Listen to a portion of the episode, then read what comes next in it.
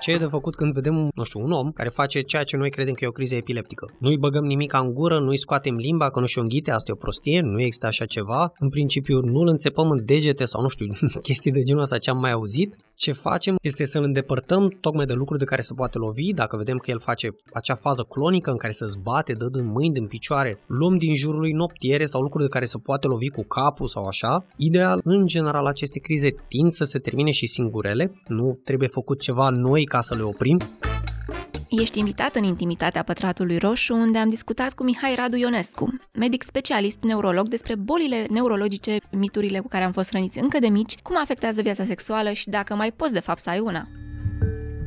Cum te simți când faci ceea ce faci? Mie personal îmi place foarte mult ceea ce fac. Sunt uh, fericit din punctul ăsta de vedere. Acum, dacă te referi la satisfacția în muncă, mm, aici, cum să spun, e mai degrabă doar fiindcă fac eu ceea ce îmi place. Spune că nu e un cum să zic, o meserie chiar pentru toată lumea. Succesele noastre sunt mult mai rare decât în alte specialități. În multe boli, de fapt, încerci cumva, poate, maximul posibil e să oprești în loc. Nu neapărat să dai timpul înapoi. Și atunci o victorie și când oprești în loc. Absolut este o victorie, dar spun că nu e, abar n-am, cam boli infecțioase sau în chirurgie, care sunt anumite Unde excepții. mai rezolvi. Da, în sensul în care mă doar aici, scot boalfa, a trecut. Sau am febră, ia antibioticul, mă simt ca nou.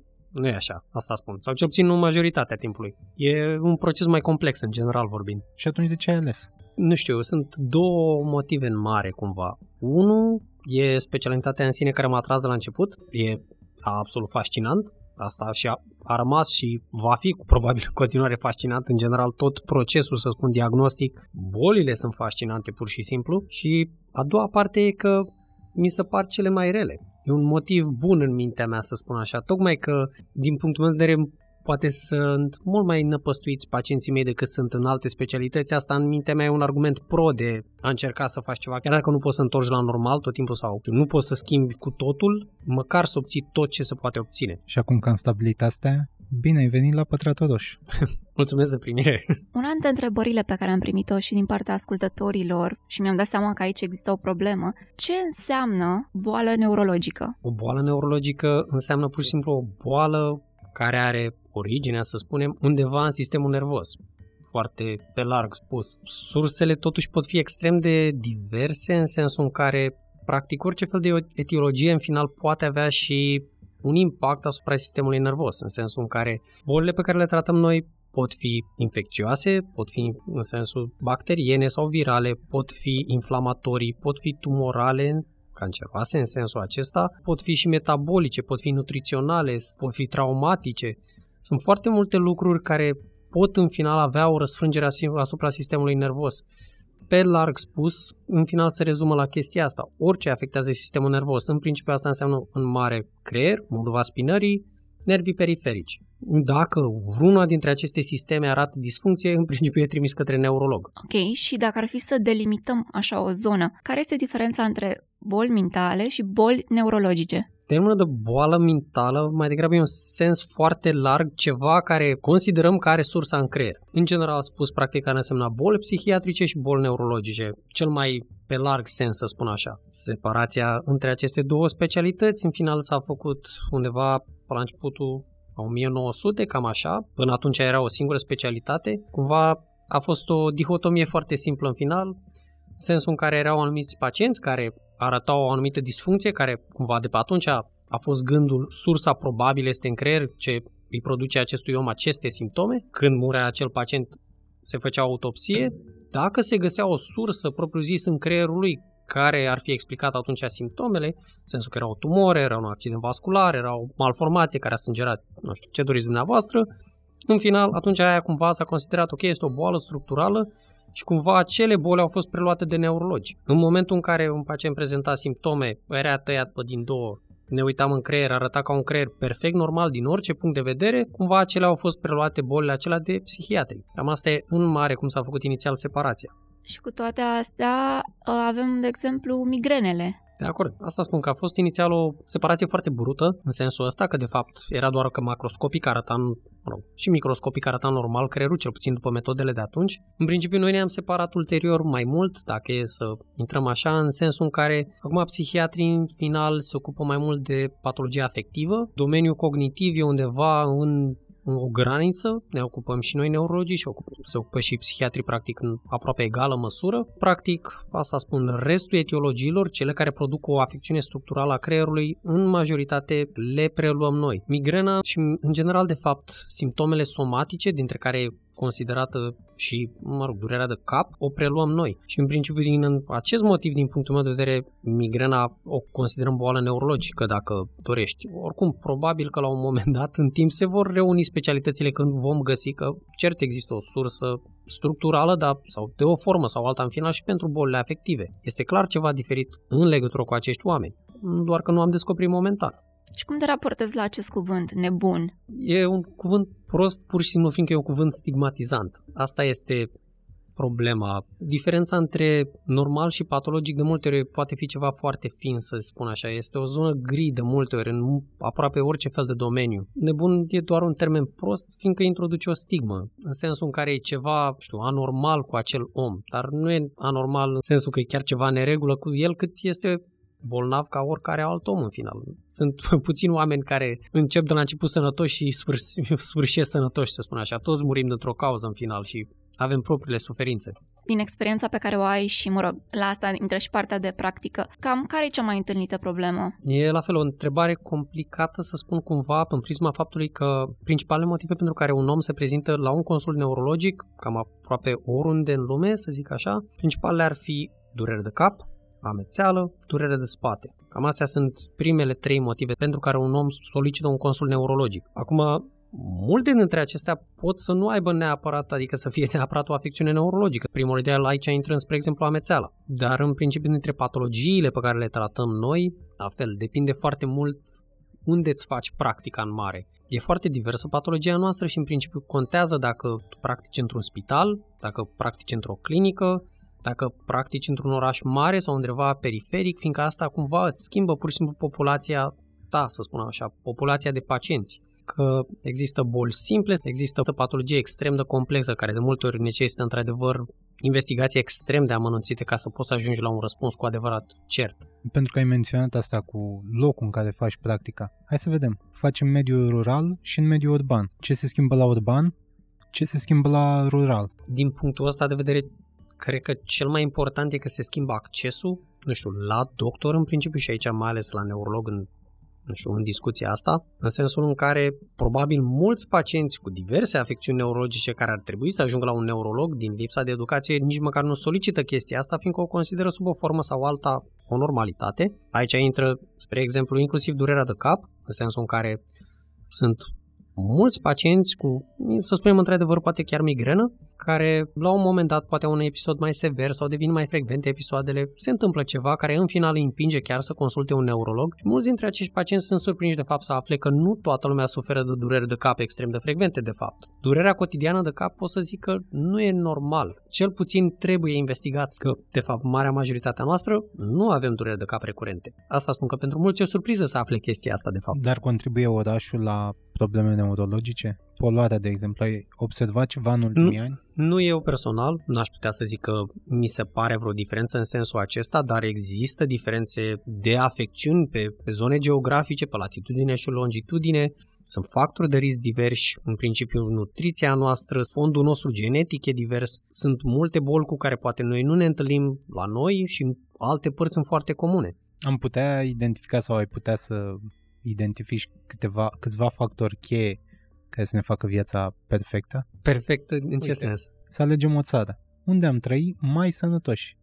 Neurologic. E o întrebare un pic complicată. Nu răspuns. Nu, nu, cu siguranță nu perfect. Asta nu spun. perfect. Dar uh, să conturăm acest profil ca să vedem, că aici voiam să ajung, ca să vedem dacă în România putem identifica așa ceva și unde mai e important să ajungem, ce factori ne dau peste cap foarte mult. Și atunci, asupra unora putem interveni, asupra altora nici de cum. Dintre factorii modificabili, să spun așa, acum la fel, depinde din, din ce unghi privești, dar în mare, grosomodo, dacă dorești să spui ce-ți menține creierul sănătos, deși e o întrebare relativ vagă într-o anumită măsură, dar în principiu cam orice îți protejează inima, asta îți protejează și creierul. Mă rog, în primul rând, prin prisma faptului că creierul nostru, din păcate, e intrinsec legat de vasele lui. Și atunci, pe orice ne afectează vasele, în final va avea și o, răsp- o răsfrângere asupra creierului. Și atunci aici intră, practic, alimentația, sedentarismul, mă rog, și opusului, practic, activitatea fizică, obezitatea, că, mă rog, factorii pot fi diversi aici, intră alte comorbidități, precum diabetul sau hipertensiunea arterială. Sunt și lucruri mai subtile, să spunem, dintre care bolile afective, precum depresia sau anxietatea, intră și ele cumva în sfera asta, fiindcă, din păcate, pacienții care suferă de depresie tind să ducă o viață mai nesănătoasă, tocmai din lipsa asta de, nu știu, energia, să spunem, care îi poate împinge să nu nu știu, să nu facă toate activitățile care ar fi bune pentru ei, dacă ar fi să numim un loc, să zic așa, în principiu în Occident, într-adevăr, tipic, se stă mai bine din punctul acesta de vedere, prin prisma educației, ca o educație într-adevăr care de la început le spune e bine să fii activ fizic, trebuie să ai într-adevăr un program și niște ore dedicate pentru chestia asta, alimentația trebuie să fie făcută într-un anumit fel, nu trebuie să fii strict, nu e o chestie de stringență, dar cu cât este o rutină de fapt, cu cât ai o viață per total mai sănătoasă, cu atâta sunt șanse mai mari ca în final la vârste avansate să poți fi mai bine. Clima ce impact are? Uite, luăm Occidentul. Ce țară ar fi mai potrivită? Clima nu cred că e, nu știu, nu vine un exemplu bun în sensul în care să fie o problemă deosebită clima, în sensul în care trăiesc într-un loc rece și asta îmi produce ceva per se versus dacă stau la căldură. Atunci să ne mutăm un pic spre alimentație. Avem uh, Marea Mediterană, Marea Neagră, să zicem că mm, consum mai multe fructe de mare, pește, o să fie un impact mai mare pozitiv decât dacă ai consuma vită, porc și alt tip de carne? La fel, aici răspunsul e practic că da, în sensul în care în medicină sunt multe mode. Și aici nutriția în general a avut parte de astfel de lucruri. Deși sunt niște fire comune. Actual, să spun așa, la modă, vorba bine, ceea ce se numește dieta, dieta mediteraneană. Asta fiindcă actual are dovezile cele mai bune în sensul de protecție cardiovasculară. Aici intrând într-adevăr peștele, fructele de mare, în principiu acum în această dietă nu mai sunt demonizați carbohidrații atâta timp cât sunt complexi. Asta înseamnă că putem să mâncăm pâine, putem să mâncăm și chiar e recomandat să mâncăm paste. Ca în orice altceva aici e importantă cantitatea. Grăsimile la fel nu mai sunt privite ca ceva deosebit de rău atâta timp cât ele sunt nesaturate. Din punctul meu de vedere, e vorba doar de echilibru în final. Dacă tu urmezi o dietă mediteraneană, nu înseamnă că nu mai poți să te mai atingi vreodată de vită sau de carne roșie. Dar asta trebuie să fie excepția. Ca în orice altceva e o chestie de cantitate. Poți să mai mănânci tort, nu spune nimeni că nu poți să iei o prăjitură. Dar dacă... Dar nu când ești diabetic sau pasibil de așa ceva. Chiar și pentru diabetici poți să mai mănânci dulciuri atâta timp cât face parte în final ca o excepție și dintr-o alimentație în care tu îți ajustezi în final insulina ta, cât consumul tău poate suporta acest lucru. Nu prea mai există actual, inclusiv pentru diabetici, atâta timp cât e într-adevăr cineva cumpătat și calculat, să spunem așa, și poate calcula doza de insulină, nu prea mai există alimente în care într-adevăr sunt niciodată, niciodată nu te atingi de așa ceva. Ce boală neurodegenerativă te sperie? Cred că, în general, bolile degenerative neurologice sunt rele, din diverse motive. Da, dar cumva dacă mă gândesc la Parkinson și Alzheimer, personal m-aș întreba ce vreau. Să țin minte sau să fiu incapabil fizic?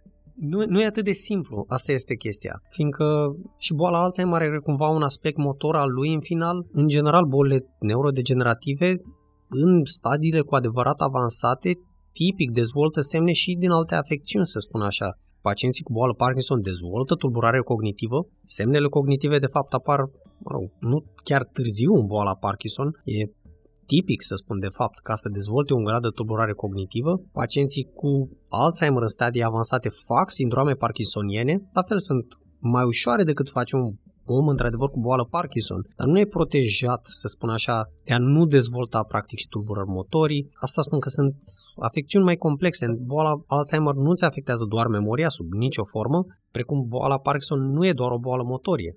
Asta, Asta spun. e un pic trist. Da, da, este adevărul. Adică pacienții cu boală Parkinson într-adevăr, majoritatea sindromului noi, noi îl diagnosticăm pe sindromul motor, fiindcă, dacă dorește mai simplu, dar de fapt apar o multitudine de semne non-motorii. Asta este denumirea ei și este absolut critic să, mă rog, să le găsești în final și să încerci să le managerezi pe cât posibil. Aici intră durere, sindrome senzitive, tulburări sfincteriene și autonome. Toate astea au, mă rog, în final și o reflexie asupra omului care trece prin aceste probleme. E o întrebare un pic uh, în afara sferei tale, dar ești cumva supărat că avem niște corpuri atât de fragile? Nu spune că sunt fragile. Predispuse stricăciunilor de tipul ăsta? Poate e totuși un noroc să spun așa, în sensul în care suntem într-o eră în care marea majoritate dintre noi vom avea ocazia să prindem vârsta tipic cât să dezvoltăm aceste probleme. Probabil în urmă cu 200 de ani muream cu mult înainte de a afla ce înseamnă o boală la Alzheimer pentru, pe, pe noi înșine, să spun așa. Așa că poate totuși e o variantă mai fericită. Ți s-ar părea o salvare stocarea minții, a ceea ce reprezintă conștiința, într-un spațiu artificial, cum ar fi un calculator? Sau direct criogenie, deja există asta. Criogenia, nu știu, ar presupune o speranță că mai trăim după ce am murit și cineva ne readuce la viață cândva. Chiar, uite, pe criogenie. Am putea, din, din câte știi în prezent, mai poți reveni la viață după asta?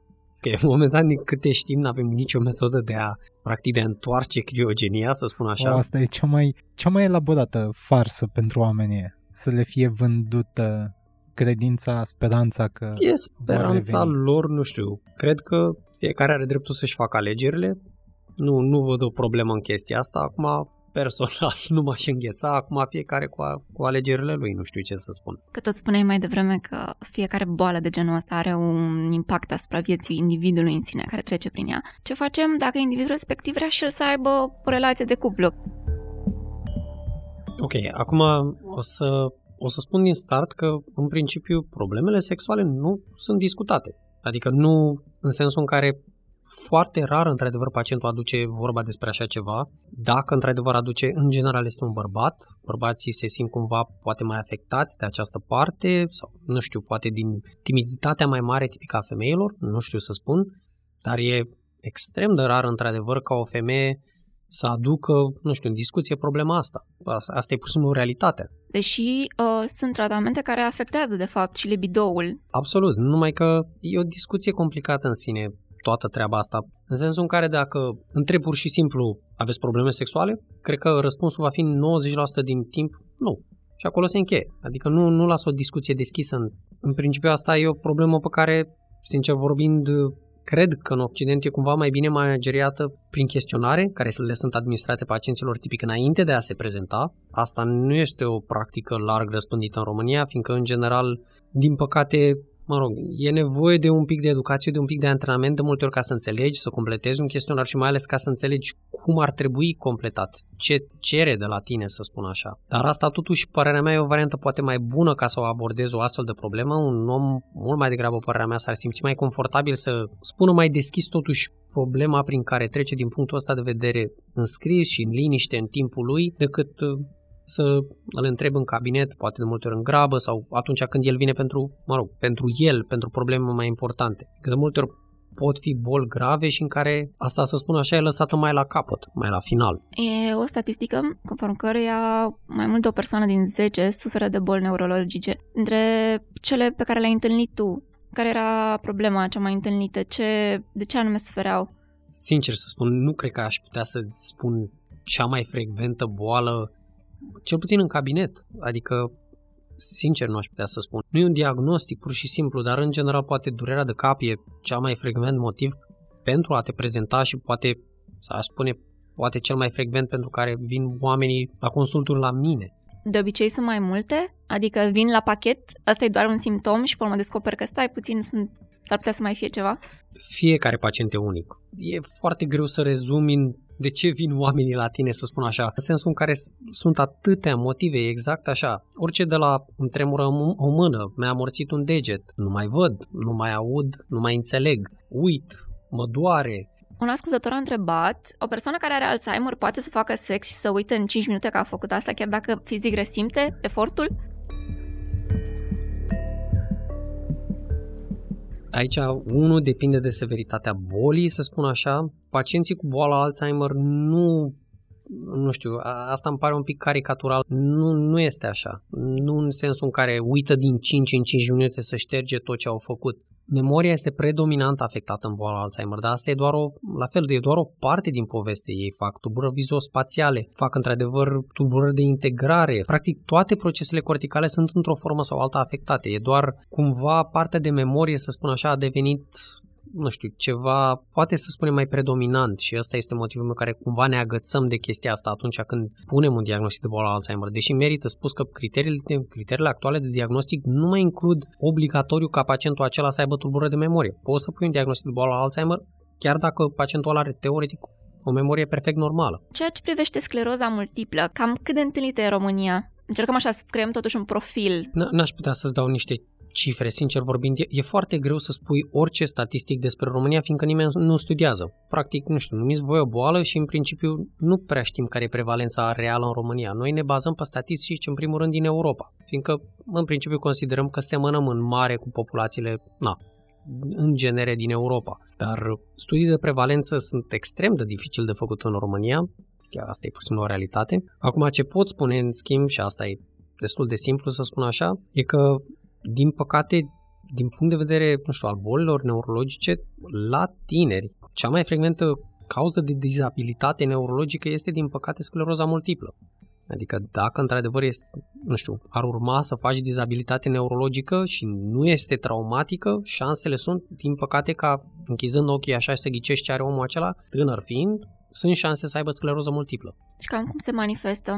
Scleroza multiplă, să spun așa, e, este o boală autoimună care în principiu prin definiție, ea este limitată la nivelul sistemului nervos central. Asta înseamnă creier, nerv optici și măduva, măduva spinării. Cum se manifestă această boală e extrem de divers în prisma faptului fiindcă leziunile pot apărea oriunde în aceste regiuni. Asta înseamnă la nivelul nervilor optici să fie tulburări de vedere, pot să fie într-adevăr, nu știu, la nivelul trunchiului cerebral, să fie tulburări de mișcare, să fie tulburări de vorbire, că câteodată pot face pareze faciale, pot fi tulburări de mers, pot să fie și tulburări sfincteriene, care, deși e foarte rar să fie asta ca simptom de debut, dar în principiu, practic, orice face creierul nostru, orice face măduva spinării, în principiu poate fi afectat în mă rog, în cadrul sclerozei multiple. Și extrem ar fi să ajungem în scaun cu rotile? Cursul bolii în mod real s-a schimbat, în sensul în care tratamentele actuale într-adevăr schimbă cursul bolii. Este motivul în care suntem atât de agresivi în a pune un diagnostic rapid ca să putem într-adevăr să intervenim asupra bolii. Practic, tratamentele pe care le oferim, tratamentul cronic al sclerozei multiple se bazează pe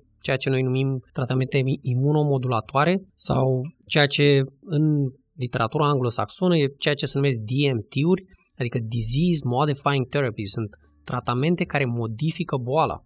Asta e ceva foarte mare, să spun așa, fiindcă, într-adevăr, asta e important în sensul în care noi nu avem tratamente pentru bolile degenerative în marea majoritate a lor care schimbă boala. Avem doar tratamente simptomatice.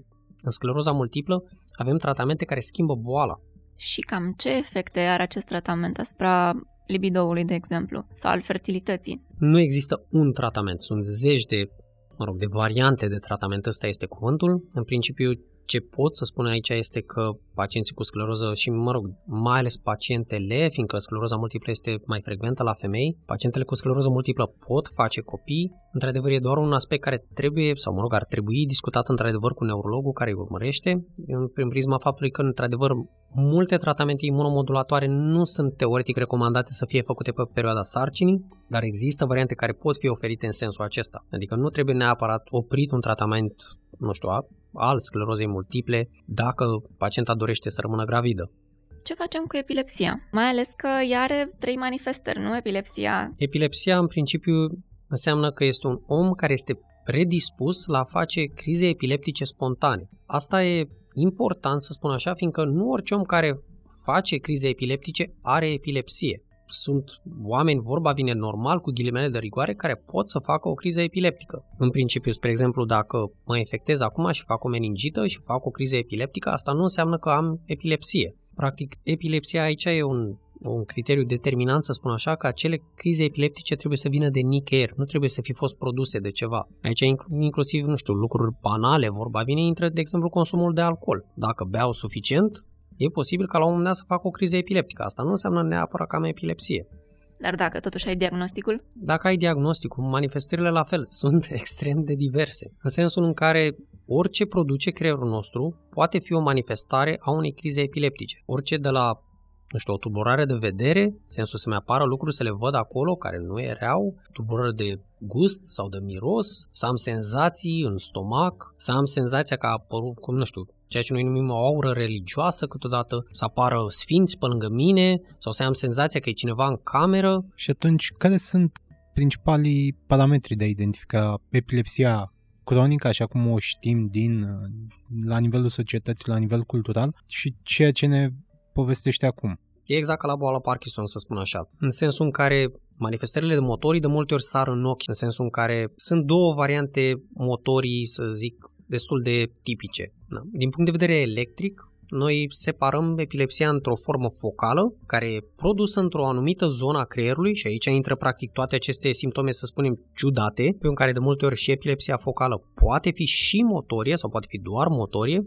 Asta înseamnă că poate la un moment dat să înceapă să-mi tremure brusc o mână sau să-mi tremure jumătate de față sau un picior și văd că chestia asta continuă, e o mișcare involuntară, punem diagnosticul final că e, e posibil acesta să fie o criză epileptică focală și mai e o variantă ceea ce ar fi o criză epileptică generalizată, care, la fel, și ea se poate manifesta în mai multe feluri. Crizele epileptice generalizate pot fi tonice, în sensul să apară o încordare a întregului corp, Merită zis ca, nu știu, o epilepsie generalizată, o criză epileptică generalizată, întotdeauna presupune pierderea stării de conștiință. Asta e important în sensul în care nu orice om care face o criză epileptică își pierde starea de conștiință. Și atunci unde intră acele persoane care au ceea ce numim crize de epilepsie? Ceea ce am spus până aici sunt crize de epilepsie.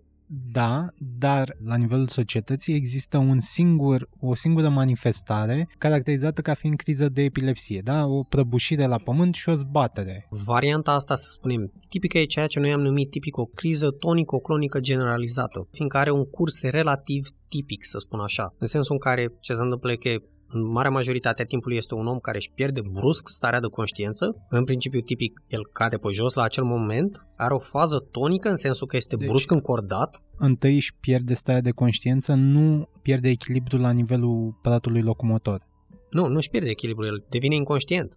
Și ceea ce duce la prăbușire. Da, de aceea cad acești oameni, că ei sunt inconștienți la acel moment. Ei au această fază tonică, în sensul că rămân încordați, fie flexie, fie în extensie, Criza epileptică are o singură sursă și asta este pur și simplu creierul. În principiu, creierul nostru se bazează pe impulsuri electrice. Noi avem, practic, un întreg sistem în creierul nostru care previne ca aceste, mă rog, manifestări electrice să depolarizeze zone înconjurătoare. Într-o criză epileptică sau la un pacient epileptic Problema, cum o înțelegem actual, este că mecanismele care inhibă cumva ca să apară descărcări în regiuni, nu știu, izolate sau înconjurătoare, să se propage prin creier. La fel, asta face parte într-o anumită măsură din definiția epilepsiei, în sensul că sunt mulți pacienți cu epilepsie care sunt normal, e un creier normal, mai considerăm ca un prag epileptic mai scăzut. Orice om face o criză epileptică dacă împungi suficient creierul. Mai că acești oameni fac mai ușor o criză epileptică. Pragul ăsta epileptic e îndeajuns de scăzut încât pot face crize epileptice spontane. Un motiv pentru care discutăm de aceste crize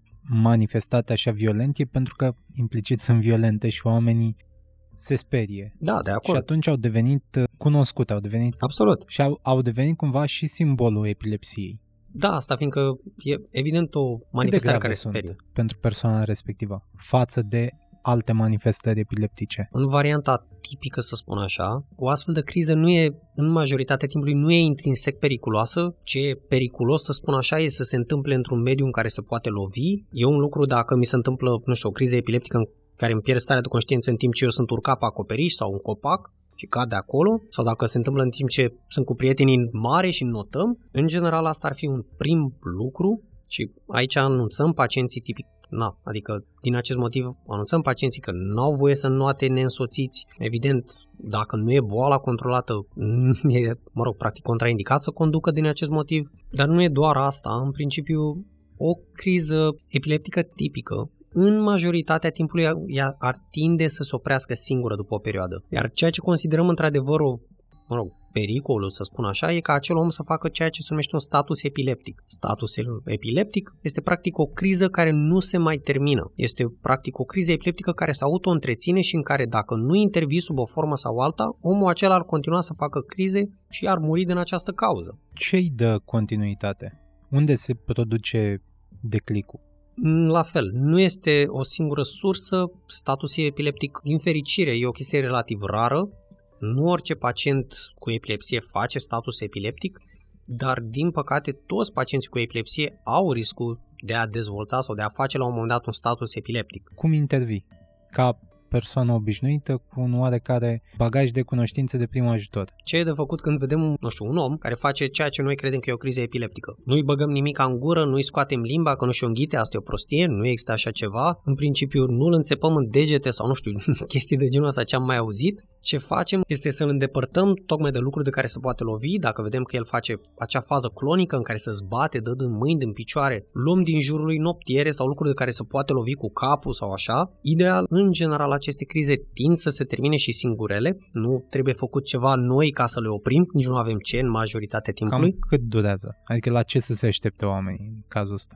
Singurul lucru care merită spus e că dacă durează mai mult de 5 minute acea fază în care se zbate, cu siguranță trebuie sunat la salvare. Și e în regulă legat de asta, dacă nu poți muta anumite obiecte, nu știu, un pat, un perete, e în regulă să-l ții, să, să nu fie înțeles greșit, nu ținut brutal, dar nu direcționat mai degrabă. Da, ideea e ca să spun, nu, singura problemă e doar să nu ne lovească pe noi sau noi să nu lovim pe el încercând a face chestia asta. Dar nu se întâmplă ceva dacă încercăm să-l imobilizăm, numai că majoritatea timpului nu vom putea, asta e realitatea. Singurul cu care e de făcut, asta spun, e să îl lăsăm în pace, doar să încercăm să îndepărtăm obiectele înconjurătoare, astfel cât să nu se rănească cât face acea criză. În momentul în care se termină, marea majoritatea pacienților cad ca într-un somn profund, rămân în continuare inconștienți. În acel moment îi punem în poziția laterală de siguranță și îl lăsăm în pace să se trezească nu e ceva de făcut ca să oprim noi criza atâta timp, în adevăr nu știu, când nu avem metodele corespunzătoare, să spun așa. O ascultătoare ne-a întrebat, fiind uh, diagnosticată cu epilepsie, dacă e în regulă să își pună restricții în ceea ce privește viața sexuală sau nu, tocmai că ar putea duce la crize epileptice. Din punctul meu de vedere, e mai logic să-și continue absolut normal viața sexuală și, nu știu, dacă boala nu este controlată, să fie controlată. Asta e tot, adică în principiu nu întotdeauna poate fi într-adevăr 100% să spun așa ca un pacient cu epilepsie să nu mai facă niciodată o criză, nu poate fi atins acest deziderat întotdeauna. Dacă e ceea ce s-ar numi un control suboptimal al bolii, mai degrabă și continuă activitatea, că asta este de fapt treaba noastră, a neurologilor în final. Încercăm să tratăm acea boală astfel încât să poată duce orice pacient cu boală neurologică o viață cât mai normală. Și aici Mă spune că e același lucru și pentru această pacientă. Dar ce declanșează, de exemplu, episoade? Că ai pomenit mai devreme de alcool. Nu e nimic ca 100%, e și invers, adică și factorii răi, spre exemplu, între lucrurile tipice, nu știu, este o perioadă de, de nesomn, dacă am o perioadă mai prelungită în care eu nu am reușit să dorm, mă rog, acest prag epileptic scade și tind să fiu la risc de a face o criză epileptică mai degrabă. Nici asta nu este 100%, deși pentru unii pacienți poate fi într-adevăr singur sau poate chiar un trigger extrem de tipic, adică sunt pacienți care foarte rar fac crize în mod uzual, dar în momentul în care ratează câteva ore de somn în loc de, nu știu, 7 ore dorm 5, ei știu că o să facă o criză. Dar asta zic că nici măcar atunci nu e 100%. În genere, încercăm să învățăm pacienții tocmai să își asigure somnul pe cât posibil din acest motiv, să evite energizante, cafea și în general cofeina, fiindcă la fel se întâmplă acest lucru. Alcoolul, la fel, este de evitat din acest motiv. Stresul cotidian, să spun așa, nu e un factor pentru crize epileptice per se și oricum nu ai cum să protejezi omul de aceste lucruri stresul face parte din viața oricărui om. Dar orgasmul? Aș spune că nu în principiu, nu știu, adevărul e că eu nici nu urmăresc decât foarte puțin pacienți cu epilepsie. Fiecare dintre neurologi sau, mă rog, fiind un domeniu atât de mare, în general ne subspecializăm, să spun așa, și din fericire am mulți colegi, mă rog, extrem de talentați care au devenit ceea ce noi numim epileptologi. Sunt doctori care se ocupă într-adevăr majoritar de epilepsie.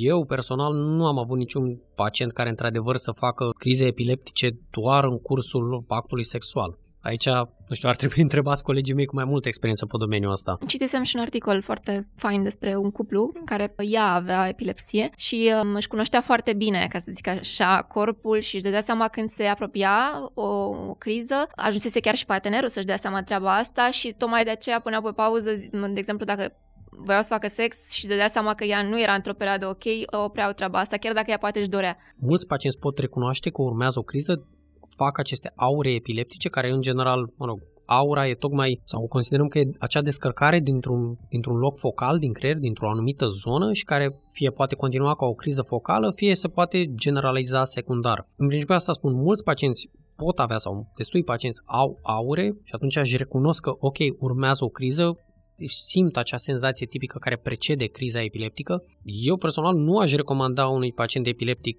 să nu mai aibă activitate fizică, să nu mai aibă, nu știu, viață sexuală, din motivul că ar putea să facă o criză epileptică. Eu personal aș spune mai degrabă contrariu, ok, hai să încerci să duci o viață normală, dacă apar aceste lucruri, mai degrabă încercăm să le controlăm, medicamentos sau, na, în alte variante. Materialul e în Vice pentru cei care vor să-l citească. Tipa povestea cum uh, a avut o criză în timpul sexului și norocul ei a fost că partenerul știa cum să reacționeze și, mă rog, a lăsat să treacă fix ce spuneai tu. Dar ai sesizat diferențe între femei și bărbați? Adică nu neapărat dacă ai sesizat, dacă există diferențe la crize sau la manifestări? Nu, în principiu epilepsia e distribuită destul de egal pe sexe și manifestările la fel, adică depinde doar ce anume, ce circuite, să spun așa, implică epilepsia în sine, criza epileptică, nu, nu depinde de sex. Creierele noastre, să spun așa, între femei și bărbați sunt destul de similare. Cel puțin din punct de vedere a manifestărilor neurologice în leziuni, e practic identic. Am citit că demența în sine vine cu o poftă mai mare de sex.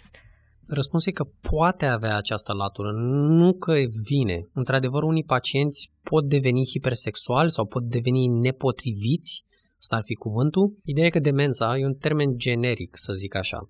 Demența e un termen pe care noi cel puțin evităm să-l mai folosim, fiindcă poate avea la fel, nu știu, o anumită conotație stigmatizantă, ceva cumva negativ, să zic așa, și atunci evităm să folosim termenul de demență de multe ori din acest motiv. Dar demența în sine ce înseamnă este doar ceea ce noi numim o tulburare neurocognitivă majoră într-un stadiu sever, indiferent ce a produs acel lucru. Adică nu e, demența nu e un diagnostic. Demența e doar un sindrom. Ca și cum spun, nu mai văd. Sunt zeci de motive în care se poate să nu mai văd. Iar acum legat de hipersexualitate, aici în principiu sunt anumite forme într-adevăr de boli care duc la tulburare cognitivă, care într-adevăr se manifestă poate de multe ori predominant prin chestia asta, cum sunt demențele frontotemporale, niște afecțiuni care implică, sunt de fapt niște atrofii localizate, doar anumite părți ale creierului sunt afectate în aceste boli. Într-adevăr, de multe ori debutul unor astfel de afecțiuni poate să fie, nu știu, cu tulburări sociale sau de sexualitate, sunt pacienți care schimbă brusc, mă rog, nu chiar brusc, dar se schimbă subacut sau cronic comportamentul. Sunt pacienți care devin cumva din ce în ce mai nepotriviți de multe ori și asta de fapt îi aduce la un consult. Ce înseamnă nepotriviți? Nepotriviți în sensul în care dezbracă, nu știu, în public, ă, poate încep să vorbească urât, ceea ce ei nu făceau niciodată, încep să își înșele nevasta sau să devină agresivi, nu știu, în sensul acesta nepotriviți. Legat de vorbitul aici intră și Turet sau are o zonă a lui? E ceva total separat, să spun așa. Adică în în turet, în principiu e un tic, ceva, să spunem, involuntar într-o anumită măsură. E declanșat de el sau te naști? În principiu te naști cu ea. Nu, nu e o chestie care se dezvoltă în sensul în care unii oameni pot face ticuri pe, nu știu, pe parcursul vieții, dar sindromul Turet e ceva particular, să spun așa, o formă severă și o boală de sine stătătoare și care în principiu în marea majoritate timpului e diagnosticată din copilărie. Cum e zona tratamentelor? Poate fi stăpânit? Poate fi stăpânită boala? Sindromul Turet de multe ori e, e, o, e o afecțiune care în general e la graniță, dacă doriți, nu știu, între noi și psihiatrii de multe ori se tratează. Avem metode care la fel o ameliorează, nu o vindecă, asta e ceva care va spune că e de multe ori poate adevărat pentru multe boli de ale noastre, vorba vine. Și aici intră și sindromul Turet. De vindecat nu prea se vindecă, dar poate fi controlat. Sunt anumite tratamente care pot ameliora acele ticuri dacă ele sunt cu, mă rog, ajuns de supărătoare. Și atunci ce se întâmplă la nivelul organismului astfel încât să ajungi la boala asta? Nu știm sursa ticurilor. Nu e, nu, e, nu e o leziune. Sunt că de asta și spun cumva că e mai degrabă ceva în, dacă dorești, în zona asta de graniță boală neurologică și psihiatrică, în sensul că sunt creiere care arată normal. Nu e nimic în neregulă cu acel creier din punct de vedere structural. Spre diferență, într-adevăr, de demențele frontotemporale, unde e ceva clar în neregulă cu acel creier. Adică imagistic se poate vedea acest lucru. Nu îți pune sub nicio formă diagnosticul, nu știu, aspectul imagistic, dar sunt multe caractere care îți pot sugera o astfel de afecțiune la un pacient care are o clinică sugestivă pentru o demență frontotemporală ceea ce e total diferit de ticuri. Și dacă tot am abordat uh, de-a lungul discuției câteva mituri, în special cum au fost cele la epilepsie, Tourette se caracterizează doar prin jigniri sau e un tic în a arunca cuvinte, de orice natură ar fi ele? Ticurile nu sunt doar verbale, pot fi și motorii. Tourette sunt, e ceea ce înainte se numea boala ticurilor. Pot fi extrem de diverse și ca manifestări și se schimbă de-a lungul timpului. Nu e doar că un om vorbește urât. Asta nu e Tourette o ascultătoare n-a întrebat, a afirmat următorul lucru. Mi s-ar părea ciudat să vrei să faci copii când ai o boală așa pe care o poți da mai departe.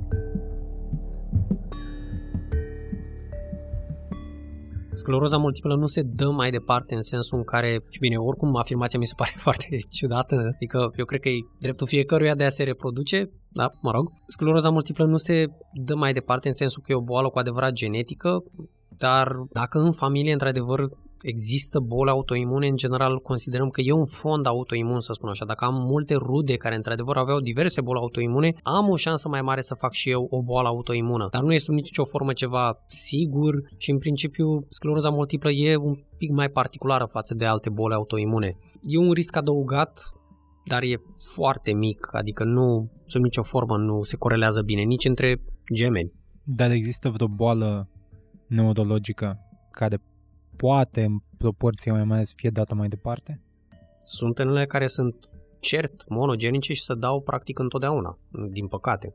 Care sunt? Precum boala Huntington. Este, din păcate, o boală care, dacă ai gena afectată, practic întotdeauna o dai mai departe, să spun așa, și în principiu penetranța e practic 100%. Adică dacă tu dai acea genă mai departe, vei face boala. Poți să o descrii boala ca să știe și ascultătorii cum se manifestă? Este o boală de asemenea neurodegenerativă. Ea este caracterizată prin nu știu, două mari lucruri. Merită zis că, în general, debutul ei e undeva în jur de 50 de ani. Manifestarea ei principală e duală, să spun așa. Unul, prin mă rog, tulburări motorii care sub formă de coree. Corea înseamnă dans și, în principiu, ceea ce înseamnă sunt oameni care fac mișcări în plus. Nu pot sta locului. Sunt oameni care începe li să-ți bate o mână, parcă niciodată nu pot sta încep să dea din picioare, de mâini, au un mers ciudat din acest motiv, pot să dea din cap. Pur și simplu un om care, o, să spun așa, are o neliniște motorie. Pe lângă chestia asta mai fac afectare cognitivă. Una din două sau psihiatrică, să spun așa, pot avea și o prezentare, mă rog, inițial psihiatrică și care cumva în cursul investigațiilor pentru un pacient care brusc face, nu știu, o psihoză sau așa, pot ulterior să dezvolte această coree care de fapt e semnul de alarmă, fiindcă iarăși semnele motorii sunt tipic ceea ce îndreaptă către neurolog, de multe ori partea asta cognitivă și psihiatrică de multe ori întârzie diagnosticul, din păcate. Poți să fii și tânăr totuși să ai boala.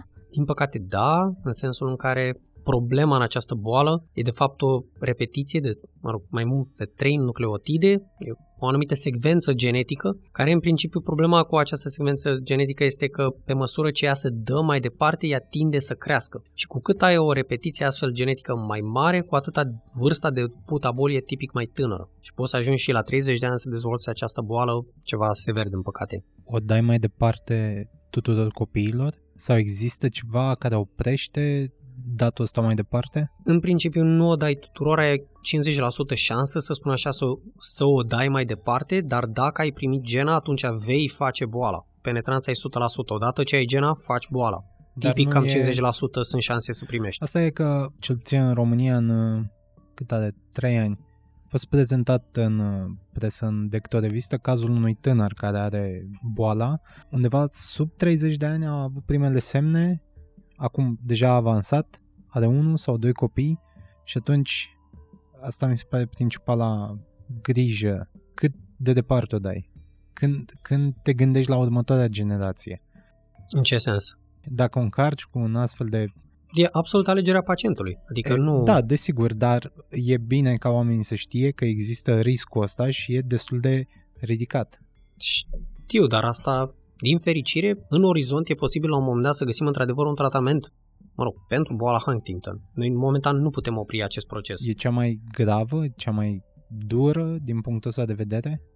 toate bolile noastre sunt grave și dure, că deficitele neurologice sunt extrem de diverse. Nu, nu știu, adică mi se pare urât să-i spui poate unui pacient care a trecut într-un accident vascular și într-adevăr e prins la pat, nu mai poate să mai meargă, e nevoie să-l ajute cineva să-și facă toate nevoile, să fie hrănit, să-i spui măcar n-ai boală Huntington. Asta e o prostie, părerea mea. Da, mai ales că bolile nu ți le poți alege. Absolut. Că altfel nu le-ar alege nimeni. Fiecare individ are problemele lui, să spun așa, dar adică într-adevăr multe din din păcate, afecțiunile neurologice pot fi într-adevăr devastatoare. Acum nu cred că poți să faci o clasare. Bun, am migrat un pic mai devreme spre Turet când uh, discutam de demență și aș vrea să revenim asupra ei, pentru că light motivul acestei discuții a fost desfințarea miturilor cu privire la bolile astea. Acum nu mai e folosit cuvântul sau se încearcă evitarea cuvântului. Care sunt câteva caracteristici ale acestei boli Merită zis aici că, din păcate, șansele să identifice singur pacientul sunt foarte, foarte mici. Pacientul e printre ultimii care realizează această problemă.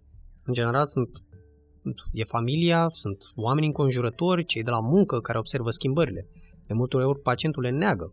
Asta e una dintre mărcile de fapt că e într-adevăr ceva în neregulă. Că în general sunt mulți oameni care se pot plânge, parcă nu mai țin minte cum țineam, nu știu, acum 2 ani, inclusiv de vârsta noastră. Evident, nu e o regulă în sensul ăsta, nu există 100%, dar așa, în mare, dacă singurul care observă e pacientul și toți ceilalți spun totul e în regulă, șansele sunt să nu aibă într-adevăr o tulburare cognitivă. Și e invers, sensul în care dacă pacientul spune totul e ok? Și cei din jur spun e ceva, e, nu mai e el, nu mai e cum îl cunoșteam eu, s-a schimbat, dacă începe să își piardă jobul sau e nevoie să fie pus pe un post mai prost plătit sau mai simplu de făcut, dacă e un om care tot schimbă joburi, dacă își schimbă sau își limitează activitatea, toate astea sunt semne de alarmă că într-adevăr e ceva în neregulă. Spuneai, mă rog, de acolo pornise de fapt și discuția cu hipersexualizarea. Devine mai agresiv? Are elemente agresive? Unii pacienți, nu toți, asta spun, deschisesem ideea de demențe frontotemporale, acolo într-adevăr e ceva mai specific, fiindcă apare de la debut și e o manifestare primară a acestei afecțiuni. Acum, în rest, când un pacient dezvoltă tulburare cognitivă avansată, da, poate deveni agresiv, poate deveni hipersexual, poate deveni în continuare nepotrivit. În principiu, asta e ceea ce spuneam cumva, că în general când bolile astea se agravează, cumva totul devine afectat. Și în principiu, într-adevăr, agresiunea face parte cu toată din viața acestor oameni, să spun așa. E una dintre arile pe care încercăm să le tratăm, încercăm să le controlăm. Unii pot deveni din potrivă, nu mai fac nimic, devin hiposexuali, apatici, abulici, în principiu sunt niște oameni ca o coajă, să spun așa, parcă nu mai au nimic în interior, dacă dorești așa ca opus. Ce declanșează, până la urmă, demența? Este tot genetic? Demența nu este un diagnostic. Sunt multe motive pentru așa ceva. Asta poți să dezvolți o tulburare neurocognitivă majoră și după un accident de mașină. Dacă îți pierzi, nu știu, amândoi lobii frontali sau o afecțiune de ajuns de severă, pur și simplu o lovitură de ajuns de severă, dacă îți pierzi, nu știu, suficient din masa creierului, indiferent de motiv, sunt șanse enorme să faci o tulburare cognitivă majoră. Așa că asta spun, nu e o entitate. Din păcate și pacienții cu accidente vasculare fac tulburare cognitivă. E de fapt al doilea cel mai frecvent motiv pentru care fac, nu știu, vârstnicul face tulburare cognitivă. E ceea ce noi numim o demență vasculară, când în principiu creierul pur și simplu din cauza multor, multor, multor, mă rog, tipic mici accidente vasculare, creierul e făcut ca o sită și un pacient care la propriu dezvoltă o formă de demență. Și atunci asta zic că depinde despre ce boală vorbești. Există forme monogenice și de boală Alzheimer, în sensul în care este clar transmisă. Tipic este o boală care E o boală Alzheimer care de multe ori poate fi un pic mai specială, să spun așa, în primul rând în prisma faptului că apare la tineri, tipic e definit undeva înainte de 55 de ani, dar sunt oameni care pot și la 35-40 de ani să dezvolte într-adevăr o boală Alzheimer și sunt diagnosticați formal cu acest diagnostic și în general, sau sunt șanse mult mai mari din păcate, ca ei într-adevăr să aibă o formă genetică de boală Alzheimer și care au riscul să o transmită într-adevăr mai departe. E o discuție complexă prin prisma faptului că sunt de fapt multe boli băgate aici. Și pacientul cu boala Parkinson face demență, să spun așa, în stadii avansate. Sunt forme de sindrome parkinsoniene, care la fel nu e demența cu corp Levi, care practic e ca un fel de boală Parkinson, dar care de fapt face foarte devreme o tulburare cognitivă și de fapt este un semn de alarmă. Pentru noi e și mă rog, și pentru tipic și pentru familie, dar mai ales pentru noi, ca diagnostic, adică te pune pe gânduri dacă e un pacient cu aparent proaspăt diagnosticat cu un sindrom parkinsonian care foarte rapid face și tulburare cognitivă, începi să te gândești la diagnostice alternative. Ai spus la un moment dat chestia asta la hipersexualizare, inclusiv că ajung să-și înșele partenerul. Sunt mai mult femei sau bărbați? Sau... Sincer vorbind, nu mai știu să zic 100%, dar parcă este o predominanță ușoară a bărbaților pentru o demență frontotemporală, dar din păcate femeile nu sunt protejate de a face boala asta. Când zici demență, de multe ori asociezi cu bărbații pe care îi întâlnești pe stradă, care se masturbează în public. E o consecință a demenței treaba asta, că poți să, să ai un comportament excesiv? Personal, adică eu sunt nicio formă n-aș fi asociat neapărat un om care se masturbează pe stradă să zic are o tulburare cognitivă, poate să fie doar o tulburare de comportament, pot să fie și oameni la 20 de ani care nu au nicio boală, care doar asta fac și atunci doar o tulburare comportamentală. N-are. Asta nu înseamnă că e ceva neregulă din punct de vedere cognitiv cu el, așa că personal n-am avut pacienți care într-adevăr să aude chestia asta, să zic într-adevăr să se fi masturbat pe stradă, dar se poate, nu. O tratăm, na, ca atare, să zic așa, e doar ca o tulburare de comportament în cadrul acelei boli, a bolii lui de bază. Din punctul meu de vedere, cred că, în general, lumea privește demența așa, la fel, în termenul ăsta foarte vag și larg, mai degrabă doar tulburarea cognitivă pe care o fac bătrânii de multe ori. Spun, a, mama e, nu știu, nu mai e cum era, cu asta și asocia în general ideea de demență așa în populație. Ce recomandare ai avea pentru un posibil pacient care ascultă în momentul de față podcastul? A spune doar că e bine să ducem o viață sănătoasă, poate nu nu știu, nu, nu cred că există chestii care niciodată, niciodată nu trebuie făcute asta, părerea mea, la fel e o prostie. E bine să duci o viață echilibrată, în principiu sănătoasă, practic, din toate punctele de vedere pe cât posibil. E bine să ne trăim viața din punctul meu de vedere, fiindcă cu toții vom ajunge la un final, din păcate nimeni nu e ferit de boală și de moarte, așa că părerea mea e bine să-ți și trăiești viața, nu nu e nevoie acum să ne mutăm cu toții în munți. Eu cred că toată lumea știe ce înseamnă să duci o viață sănătoasă. Problema e să o faci, să ai alimentație sănătoasă, să încerci să-ți respecti somnul, să ai o viață socială, asta e ceva important, părerea mea. Într-adevăr, sunt multe aspecte ale vieții. Nu cred că există o rețetă de viață. Atunci să, să sperăm la mai multă sănătate și să facem ce de făcut pentru ea. Mulțumim! Cu mare plăcere!